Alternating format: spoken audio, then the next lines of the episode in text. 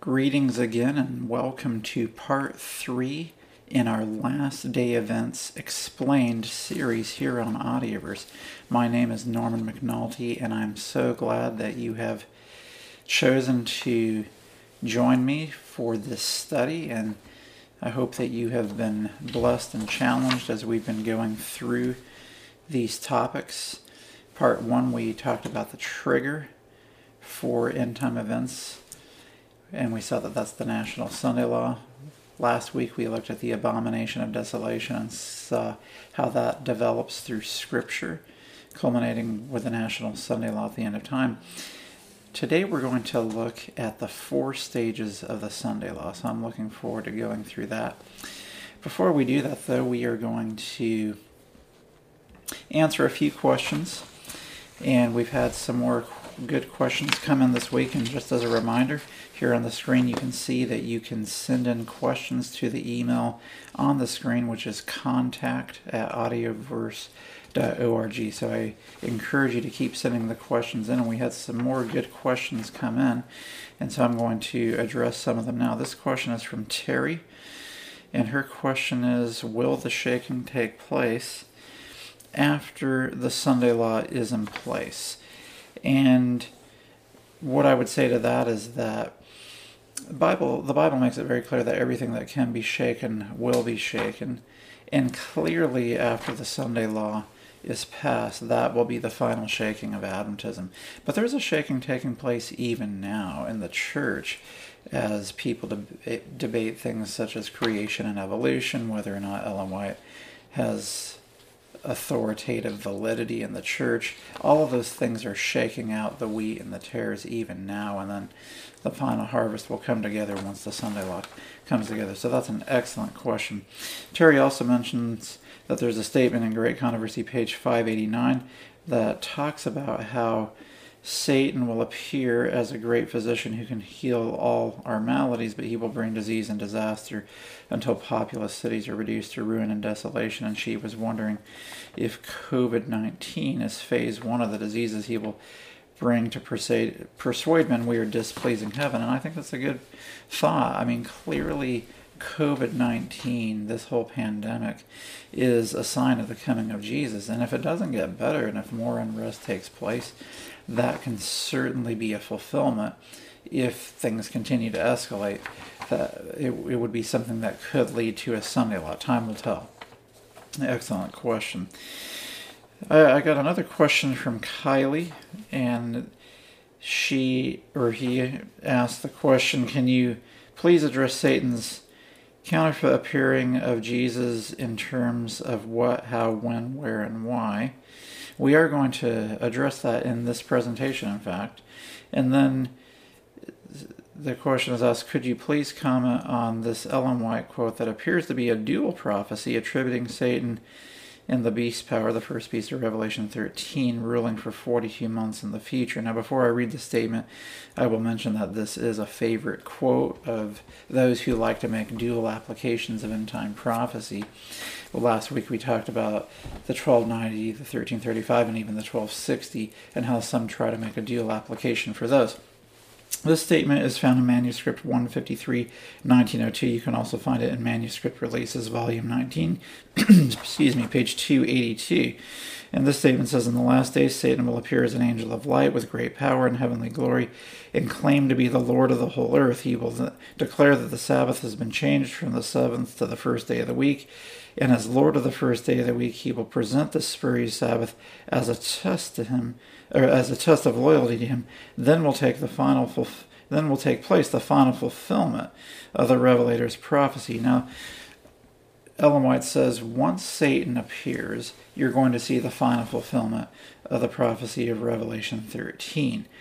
And then Ellen White quotes verses 4 through 18, which is basically verses 4 through the end of the chapter. Now, I'll mention um, Kylie, as you shared this quote, you just quoted verses 4 and 5. Um, and you did mention that the whole chapter is quoted, but it's not just verses 4 and 5 that Ellen White quotes here, it's the entire chapter.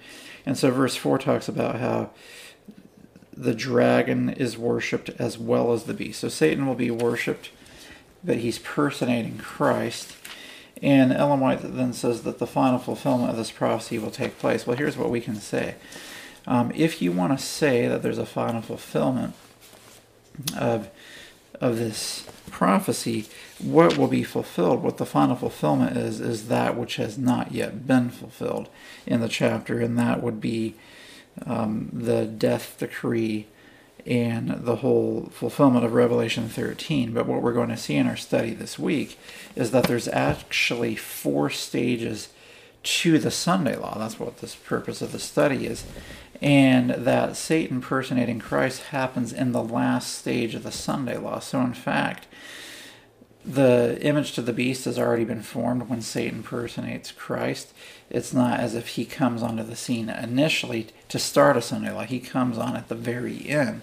And so much of Revelation 13 will have already been fulfilled. And so Ellen White says the final fulfillment of Revelation 13 takes place once Satan personates Christ. But by then you'll have already seen the image to the beast formed. You'll have already seen the the restriction of not being able to buy and sell. And so this is leading up to the death decree when uh, Satan personates Christ. So is there a 42 month literal refulfillment? Um, at that point, no, there's not. Ellen White, and we read the statement last week. This is Last Day Events, page 36. Our position has been one of waiting and watching with no time proclamation to intervene between the close of the prophetic periods in 1844 and the time of our Lord's coming. So there's not 42 months of literal time between the time that Satan personates Christ to the second coming. That would be a time prophecy, and Ellen White is clear on that. Furthermore, again, by the time Satan comes and personates Christ, the Sunday law has already been in gear, and now we're just waiting for the death decree, which leads to the close of probation, and we'll get into that. So don't be confused by some of these fanciful interpretations that are out there. Another question was you mentioned in session two in response to one of the questions that in your understanding the judgment of the living begins when the Sunday law is passed. By implication, then, would you disagree with the belief by some in the church that probation closes for Seventh day Adventists when the Sunday law is introduced? Yes, I do not believe that probation closes for Seventh day Adventists when the Sunday law passes. There's one close of probation, and that's when Michael stands up in Daniel chapter 12, verse 1, and in Revelation 22, verse 11, where we see, He that is unjust, let him be unjust still, and so forth. However, the opportunity for preparation ends when the Sunday law passes. There's the wise virgins, there's the foolish virgins, those who are ready to go forth to meet the bridegroom. But only after they go forth to meet him wide awake as a people, only in a few verses later does the bridegroom appear and they that are ready go with him into the marriage and the door is shut. So there's a period of time between when the Sunday law first starts at the midnight cry to when the door of probation closes. So no, I don't believe that probation closes at the Sunday law. Now, I do want to mention there was a question that came in from an individual who wanted to know um, how to convince a family member to move to the country. Um, that came in a couple of weeks ago. I will get to that. And um, when we get to the little time of trouble and country living and things of that nature. So I'm not ignoring that question, but we'll address that at that point. So um, at this point, I'm going to just mention one other thing I want to remind you. If you haven't gotten a copy of my book already, I would encourage you to check out my book on Daniel that you can get from Remnant Publications. Again, this is a great time to be studying Bible prophecy. This makes prophecy practical, but it goes through all of the theory. So if you have a chance, check that out as well. And now we're going, excuse me, now we're going to get into our study for today. So I'm going to ask the Lord to be with us as we go through this presentation so that things will be clear. So let's just pray. Lord, I pray that as we go through this presentation on the four stages of the Sunday law, that things would be clear to us, that we would understand. And I pray that we would be found ready when you come. And so give us clarity and understanding. I pray in Jesus' name, amen. So the title for this presentation is Four Stages of the Sunday Law. You see the picture there of the President of the United States shaking the hand of the Pope. I'm not picking on this particular president. I've shared slides of the previous presidents and similar pictures in similar presentations in the past. This happens to be our current president. And um, I believe that any United States president could be the president that could be the one to pass a Sunday law, but I'm not singling out one president in particular. I'm not here to to be political, but this is just the fact that the United States of America will work closely with the papacy to bring about a Sunday law. So we're going to look at the four stages of the Sunday law. And just as an overview of where we're headed, we're going to see that in the first stage it's going to be refrain from working on Sunday. And as it progresses, it will be honoring Sunday but still able to worship on the Sabbath. Then it progresses to you cannot worship on Sabbath, only on Sunday. Fines and imprisonment are imposed. You can't buy or sell. Finally, stage four is the death penalty to those who worship Sabbath and disregard Sunday. Um, this is certainly worth a further discussion and to see how it all plays out. And sometimes I find that Adventists kind of have this idea that when the Sunday law comes, bang, everything is over, and it's just within a few weeks the whole world comes to an end. It's not going to be a few weeks, but there's not a set time that we can ascribe to it. But it's going to take a little bit of time for everything to play out. Now, we saw in our first presentation that yes, the final movements will be rapid ones, so it's not going to take forever either. But it's going to be more than a few days or a few weeks. So there are some stages to the Sunday law. So let's look at that. Um, Great Controversy, page 603, and White is making reference to Revelation 18 and the loud crying. This is from the chapter Earth's Final Warning she says, I saw another, and she's quoting Revelation 18, I saw another angel come down from heaven having great power, and the earth was lightened with his glory. And he cried mightily with a strong voice, saying, Babylon the Great is fallen, is fallen, and has become the habitation of devils, and the hold of every foul spirit, and a cage of every unclean and hateful bird. And I heard another voice from heaven saying, Come out of her, my people, that you be not partakers of her sins, and that ye receive not of her plagues. The quote goes on to say, This scripture points forward to a time when the announcement of the fall of Babylon, as made by the second angel of Revelation 14, verse 8, is to be repeated with the additional mention of the corruptions which have been entering the various organizations that constitute Babylon since the message was first given in the summer of 1844. A terrible condition of the religious world is here described. In defiance of the warnings which God has given, they will continue to trample upon one of the precepts of the Decalogue until they are led to persecute those who hold it sacred. So here we see that part of this loud cry message is pointing out that one of the precepts of the Decalogue is being trampled on. That's the fourth commandment, that is the Sabbath. And this will lead to persecution to those who hold it sacred. Now, we've read this statement already in a previous presentation, Signs of the Times, June 12, 1893, where Ellen White again quotes Revelation 18. Now, I'm not going to read this whole screen here because we just read basically the same thing, um, where this time she brings in the verse in verse 5, which says, Her sins have reached unto heaven, and God hath remembered her iniquities. And in the statement, as we've read before, Ellen White says, When do her sins reach into heaven? When the law of God is finally made void by legislation, then the extremity of God's people is, is his opportunity to show who is the governor of heaven and earth. So Babylon's sins reach heaven at the Sunday law. And there's going to be some stages to that Sunday law, but this is the prophetic catalyst that wakes up a sleeping church, and we talked about that in our first presentation. Now, when the sleeping church wakes up at the midnight cry, as we talked about in the first presentation, the wise virgins receive the outpouring of the latter rain to give the loud cry message. And Notice the statement from Ellen White in Great Controversy, page 605. Heretofore, prior to this, those who presented the truths of the third angel's message have often been regarded as mere alarmists.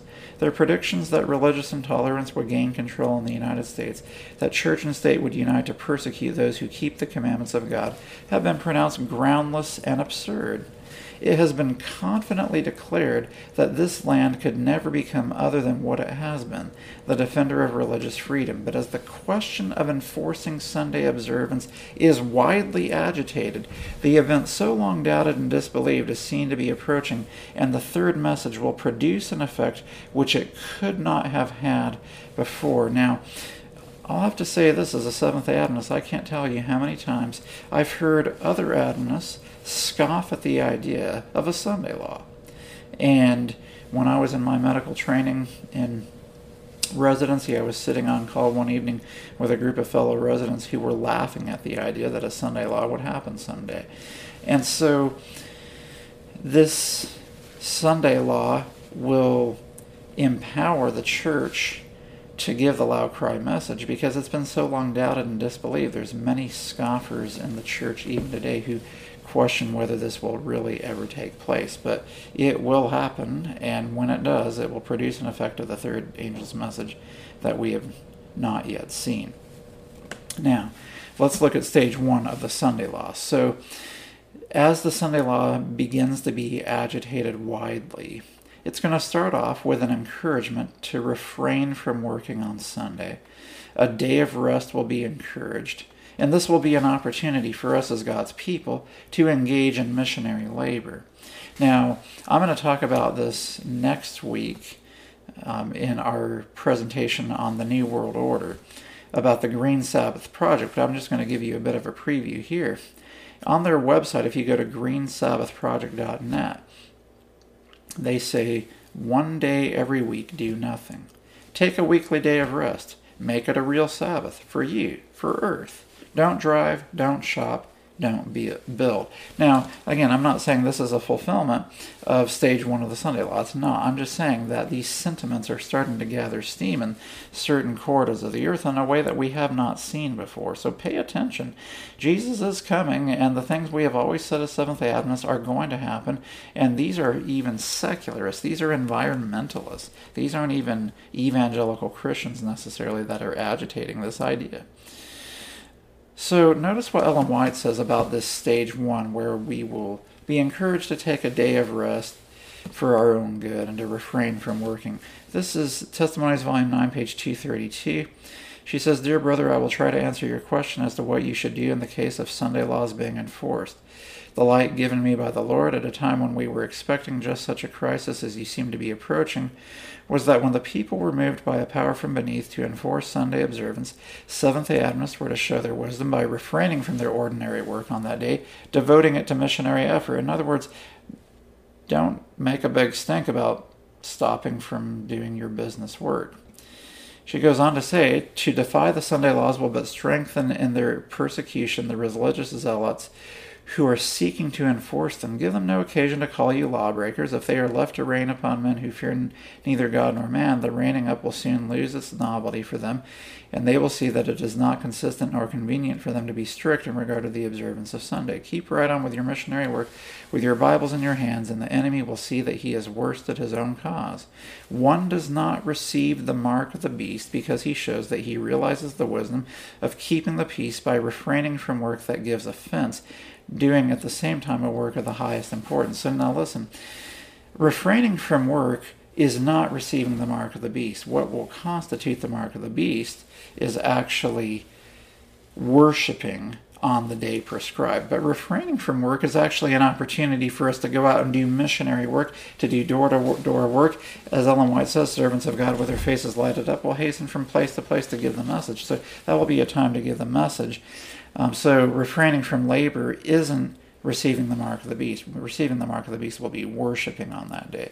So there's another statement here from Testimonies Volume 9, page 232. When we devote Sunday to missionary work, the whip will be taken out of the hands of the arbitrary zealots who would be well pleased to humiliate Seventh day Adventists when they see that we employ ourselves on Sunday and visiting the people and opening the scriptures to them, they will know that it is useless for them to try to hinder our work by making Sunday laws. And then she says, make on the next page, make no demonstration on Sunday in defiance of law. Now, you know, there's some things happening right now in this in this world where there are some just causes that are being protested for. Now, again, as, as, I said before, we are not advocating for rioting or looting. But Ellen White says when the Sunday law comes, that's not a time to make a demonstration in defiance of the law. Go out and preach the third angel's message. And so we, she goes on to say we can use Sunday as a day on which to carry forward work that would tell on the side of Christ we are to do our best, working with all meekness and lowliness.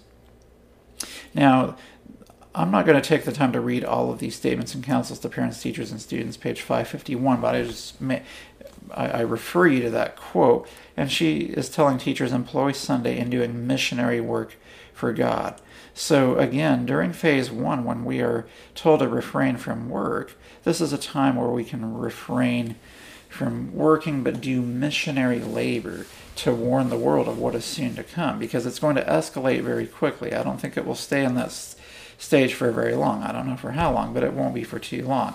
We'll get to stage two pretty quickly. Stage two of the Sunday law is going to say you can still observe your Sabbath. And I put observe in quotes because now a law is put in place that says you must honor and worship on Sunday. You must honor that day by worshiping on that day. Yeah, you can still do your seventh day worship, but you've got, and in addition to just refraining from work, you need to honor and worship on that day. If you want to worship on your seventh day, you can do that, but Sunday is the day. So now social pressure will increase. And once there's a law that actually enforces the worship of Sunday, this is the beginning of the little time of trouble. This is the beginning of the mark of the beast crisis, where if you worship on that day, you are receiving the mark of the beast either in your forehead or in your hand. And at this point, many Seventh day Adventists will compromise, even though it hasn't reached the point that we're going to see in phases three and four, where there's fines and imprisonment, you can't buy or sell, and finally a death decree. Many Seventh day Adventists are going to compromise, even with this pressure. And this next statement is rather sad from Great Controversy 608, which I think many of us are familiar with, where Ellen White says, As the storm approaches, a large class who have professed faith in the third angel's message but have not been sanctified through obedience to the truth abandon their op- or abandon their position and join the ranks of the opposition. By uniting with the world and partaking of its spirit they have come to view matters in nearly the same light and when the test is brought they are pr- prepared to choose the easy popular side. And that's a warning for us even now. If you're not being sanctified through obedience to the truth if the sweet spirit of Jesus and the fruits of the Spirit are not developing in your heart on a daily basis, you're preparing to receive the mark of the beast. If you're learning to unite with the spirit of the world and to choose the easy, popular side whenever there's a crisis, you are preparing to receive the mark of the beast. And so when that first phase of the Sunday law comes that enforces Sunday worship, many Seventh Adventists will cave immediately. So there's phase one that says refrain from work, and we say, fine, we'll do missionary labor on the day. But when phase two comes, which is the first part of enforced worship, that's a time where we cannot compromise in any way. It's not okay to just go along and say, well, I'll go to church on Sunday and I'll go to church on Sabbath. Going back to that conversation I had with fellow Adventist residents way back 15 years ago, that's what one of them uh, said exactly. Said, if they pass some kind of law, I'll just go to church on Saturday and I'll go to church on Sunday. That's mark of the beast thinking, unfortunately. Now, that quote goes on to say, Men of talent and blazing address who once rejoiced in the truth employ their, power, their powers to deceive and mislead souls. They become the most bitter enemies of their former brethren when Sabbath keepers are brought before the courts to answer for their faith. These apostates are the most efficient agents of Satan to misrepresent and accuse them, and by false reports and insinuations to stir up the rulers against them. So I pray that none of you watching this will ever join the easy popular side and, and turn against God's people, but unfortunately that is going to happen. Now we're going to go to stage three. Stage three escalates things further. This law, as it escalates, prohibits worship on Sabbath, and you can only worship on Sunday. And connected to that are fines and imprisonment, and you cannot buy or sell. Now, um, Daniel 11 shows a nice development of this in Daniel 11, verse 43, where he has treasure over, he has power over the treasures of, of Egypt. And so that that's where the papacy, as the king of the north, gains financial and monetary control of the entire world before the final escalation in verses 44 and 45 with a death decree.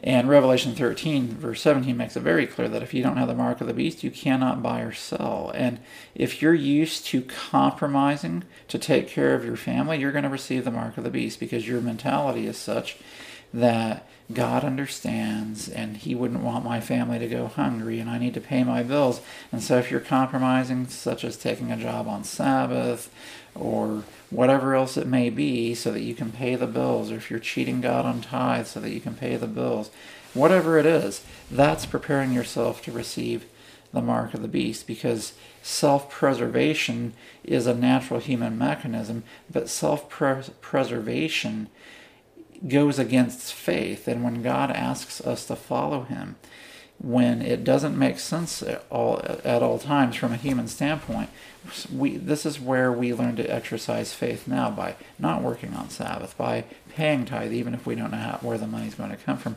And those kinds of faith experiences prepare us to receive the seal of God and avoid receiving the mark of the beast because we've learned that God is faithful. Now let's look at some statements. This is Great Controversy 607, which describes the escalation of the Sunday law crisis. As the controversy extends into new fields and the minds of the people are called to God's downtrodden lost, Satan is a stir. The power attending the message will only madden those who oppose it. So the loud cry message is going with great power, so it maddens those who oppose it. The clergy will put forth almost superhuman efforts to shut away the light, lest it should shine upon their flocks. By every means at their command, they will endeavor to suppress the discussion of these vital questions. The Church appeals to the strong arm of civil power, and in this work, Papists and Protestants unite. As the movement for Sunday enforcement becomes more bold and decided, the law will be invoked against commandment keepers. So notice this work will become more bold and decided. Now, notice this. They, that's God's people, will be threatened with fines and imprisonment, and some will be offered positions of influence and other rewards and advantages as inducements to renounce their faith. So don't fall for that. You'll be offered money, position, fame, power if you just go along with the Sunday movement. But then the the catch is if you don't go along with it, we're going to fine you. We'll take all of your money away. We're going to imprison you. And notice the faithful and their steadfast answer. They say, Show us from the Word of God our error. The same plea that was made by Luther under similar circumstances. Those who are arraigned before the courts make a strong vindication of the truth, and some who hear them are led to take their stand to keep all the commandments of God. Thus, light will be brought before thousands who otherwise would know nothing of these truths. Now, just as an aside, I've heard people say there's nothing we can do to vindicate God. Well, it's true that in our own strength we cannot vindicate God, but through the power of God, when we are faithful, that's a vindication of the truth, and that's a vindication of Jesus, who is the truth. So don't buy into the argument that nothing can be done by God's people to vindicate God. It's through the power of God that God vindicates himself through his people, but he is vindicated through their faithfulness. Then we get to stage four. So, stage one, refrain from work, but we engage in missionary labor. Stage two, you can honor Sabbath, but you must worship on Sunday, and that's when the mark of the beast crisis begins, and that's when the little time of trouble begins. Then stage three escalates to where you can't worship on Sabbath, you only worship on Sunday. Fines and imprisonment are imposed, you cannot buy or sell. Finally, we reach the point where there is a death decree.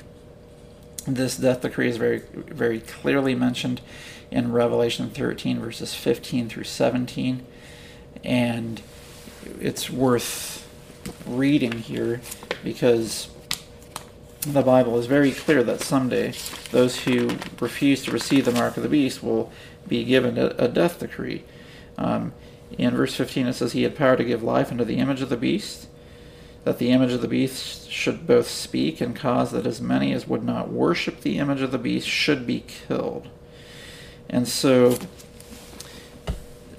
Daniel 11, 44 and 45 talks about how tidings out of the east and out of the north trouble the king of the north. Therefore, he will go forth with great fury to destroy and utterly to make away many. That's a death decree. And then he plants the tabernacles of his palace between the seas and the glorious holy mountain. And I mentioned in last uh, week's presentation that the sea represents the Mediterranean Sea and the Dead Sea, I failed to mention that that's symbolic, of course, and that the sea represents the people of the world who are on the side of the papacy who is pushing this final abomination of desolation, which is a death decree. So the whole world is against this little remnant. Now, in this stage four of the Sunday law, there's this death decree. Satan personates Christ, probation closes, and the time of Jacob's trouble begins. Now, I want to just read a, a, few statements. This is Great Controversy 604. Fearful is the issue to which the world is to be brought. The powers of earth, uniting to war against the commandments of God, will decree that all, both small and great, rich and poor, free and bond, shall conform to the customs of the church by the observance of the false Sabbath. All who refuse compliance will be visited with civil penalties, and it will finally be declared that they are deserving of death. So there's the death decree, and you can see the escalation where it starts with civil penalties and then eventually the death decree. On the other hand, the law of God enjoining the Creator's rest day demands obedience and threatens wrath against all who transgress its precepts. With the, with the issue thus clearly brought before him, Whoever shall trample upon God's law to obey a human enactment receives the mark of the beast. He accepts the sign of allegiance to the power which he chooses to obey instead of God. And here's the thing people will be receiving the mark of the beast at various stages uh, the mark of the beast crisis, especially from stage two on when Sunday worship is enforced. So it might just come from social pressure. It might come when you're faced with fines and imprisonment and not being able to buy and sell. And some will eventually receive it when they face death. Unfortunately, some will compromise at various stages. So the mark of the beast doesn't just come at the death decree, it can come at any point along that line. Then it goes on to say the warning from heaven is if any man worship the beast in his image and receive his mark in his forehead or in his hand, the same shall drink of the wine of the wrath of God, which is poured out without mixture into the cup of his indignation. Now, this is going to be part of the loud cry message that we as Seventh day Adventists are giving during the Sunday Law crisis. We're going to be telling the world don't fall for this false religious law that is going to cause you to receive the mark of the beast because if you receive the mark of the beast you will receive the wrath of God which is the seven last plagues. Stand on God's side even though it seems like the whole world may be against you. With God on your side you, you will be brought through this crisis. That's going to be the final giving of the third angel's message. Now Satan does personate Christ during this last great act of the drama, and this provides an impetus for the death decree. We see this death decree as well in Revelation 12, 17, Daniel 11, 44, and 45, as I've already mentioned. Um, great Controversy 624, Ellen White says, is the crowning act in the great drama of deception. Satan himself will personate Christ. The church has long professed to look to the Savior's advent as the consummation of her hopes. Now the great deceiver will make it appear that Christ has come.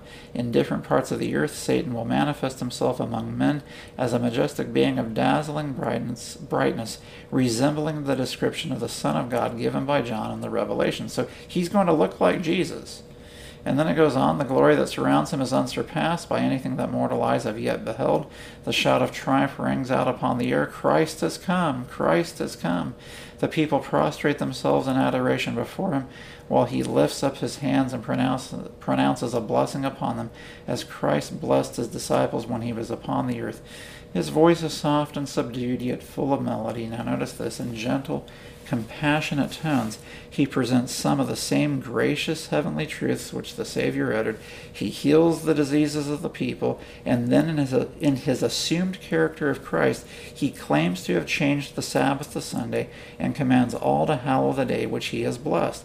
He declares that those who persist in keeping holy the seventh day are blaspheming his name by refusing to listen to his angels sent to them with light and truth.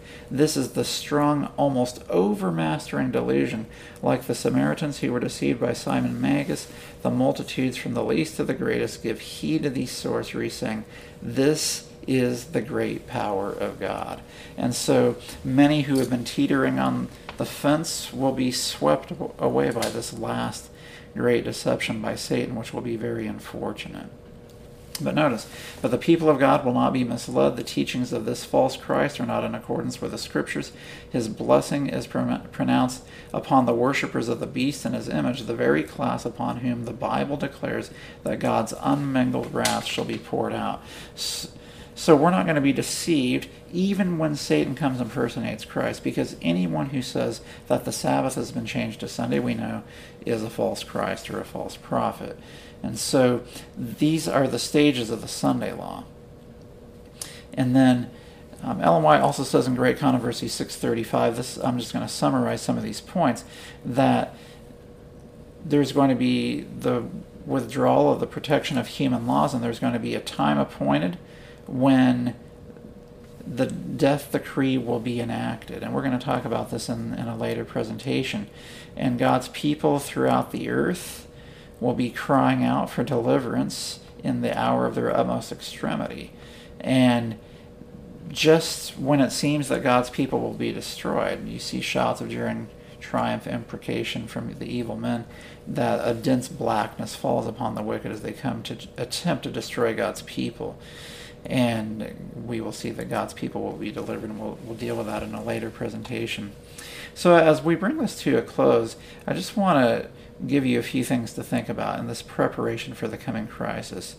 There is a season of, of distress that is before us, and how are you preparing? I mean, now that this pandemic has come and the civil unrest is happening in the world around us, you know, it would be ashamed if your character today was the same as it was three months ago or six months ago. I would hope and pray that this crisis has brought you closer to the Lord. And I want to read a couple of statements to you as we bring this to a close. This is Great Controversy 621. The season of distress and anguish before us will require a faith that can endure weariness, delay, and hunger, a faith that will not faint though severely tried. The period of probation is granted to all to prepare for that time. Jacob prevailed because he was persevering and determined. His victory is an evidence of the power of importunate prayer. All who will lay hold of God's promises as he did and be as earnest and persevering as he was will succeed as he succeeded. Listen, friends, I, I pray that right now that you are laying hold on God's promises, that you are allowing God to strengthen and develop your faith, because this is the time of opportunity and preparation to be ready for that final crisis.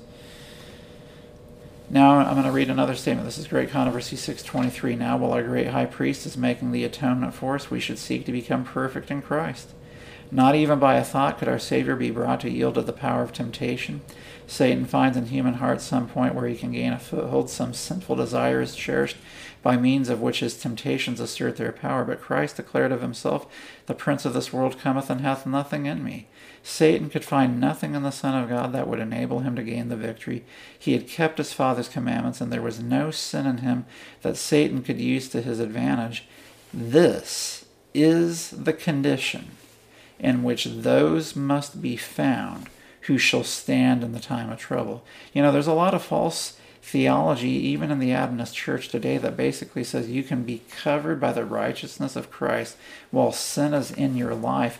And yet, Ellen White very clearly here from Inspiration says, while Christ is making the atonement for us, we should seek to become perfect in Christ.